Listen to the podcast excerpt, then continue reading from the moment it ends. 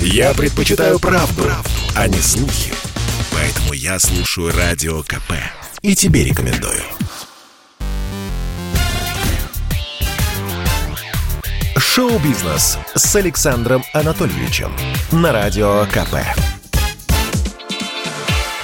Это новости шоу-бизнеса на Радио КП. Я Александр Анатольевич. Здравствуйте. Юрия Дудя оштрафовали на 100 тысяч за пропаганду наркотиков. Блогера и журналиста судили по статье «Пропаганда наркотических средств с использованием интернета». Весной этого года Лига безопасного интернета пожаловалась на выпуски в Дудя с рэпером Моргенштерном и блогером Иван Гаем – Оба этих товарища действительно рассказывали об опыте употребления запрещенных веществ, однако интервью сопровождались вставками «наркотики зло, не употребляйте их».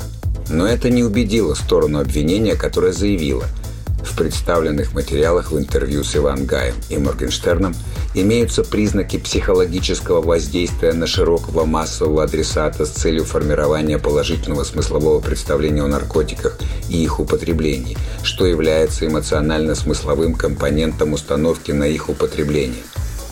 На заседании представили результаты психолога лингвистической экспертизы фрагментов разговоров – но что именно было найдено в этих эпизодах, мы, увы, не знаем. Суд прошел в закрытом режиме. Сам Юрий Дудь на оглашение приговора не пришел. Его адвокат требовал прекратить административное дело из-за отсутствия состава правонарушения. В итоге блогера оштрафовали на 100 тысяч рублей. Но это Юра еще легко отделался. Максимальный штраф по данной статье – полтора миллиона рублей.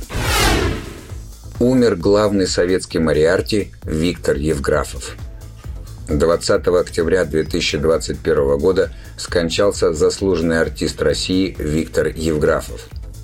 В известном на весь мир советском многосерийном фильме «Приключения Шерлока Холмса» он сыграл профессора Мариарти.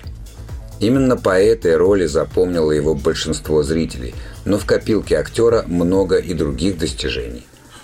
С начала 2000-х Виктор Иванович жил в Самаре, работал со студентами. Причиной смерти на 73-м году жизни стал, по предварительным данным, оторвавшийся тромб. Евграфов перенес коронавирус, проходил реабилитацию, но сердечно-сосудистая система не выдержала – Виктор Иванович родился 10 сентября 1948 года в Куйбышеве и с детства мечтал стать военным.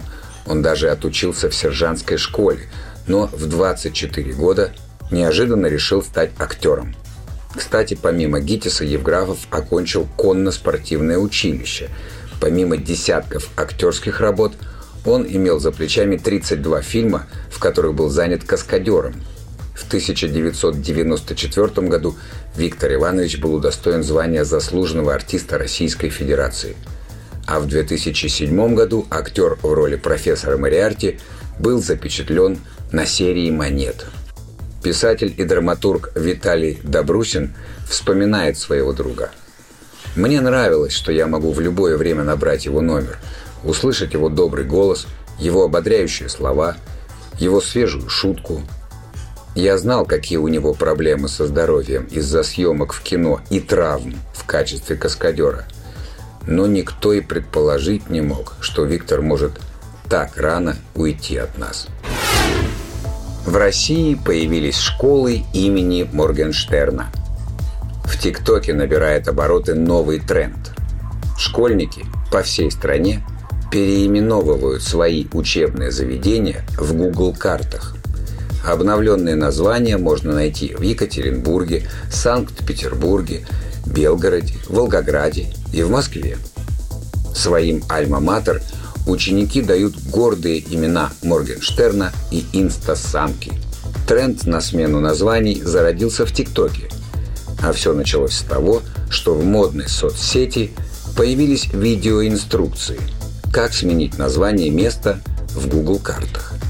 Ну что, Ждем волны возмущения от депутатов Госдумы, Народного фронта и Лиги безопасного интернета. Это был выпуск новостей из мира шоу-бизнеса на Радио КП. Меня зовут Александр Анатольевич. До встречи завтра. Пока. Шоу-бизнес с Александром Анатольевичем на Радио КП.